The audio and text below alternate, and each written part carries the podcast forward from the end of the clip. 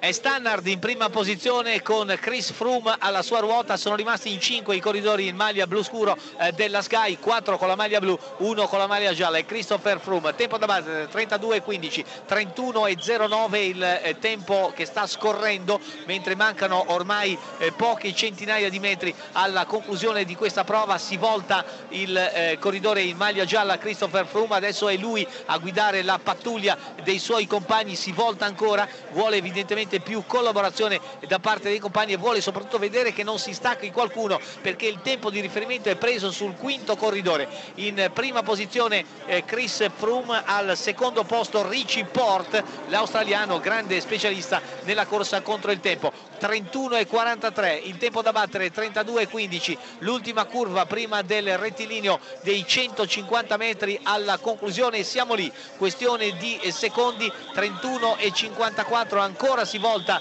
il eh, corridore eh, inglese, vuol vedere se il quinto della fila è in grado di resistere, lo invita a chiudere i denti e lui stesso va a chiudere la fila, evidentemente è intelligente eh, Chris Froome, 32-10, 32-11, 32-12, 32-13 e 14 e 15, incredibile! 0,62, 62 centesimi di ritardo, neanche un secondo. Prima BNC di TJ Van Garderen e con 62 centesimi di secondo sono più eh, distacchi da sci che non da ciclismo, eh, si piazza esatto. il team Sky.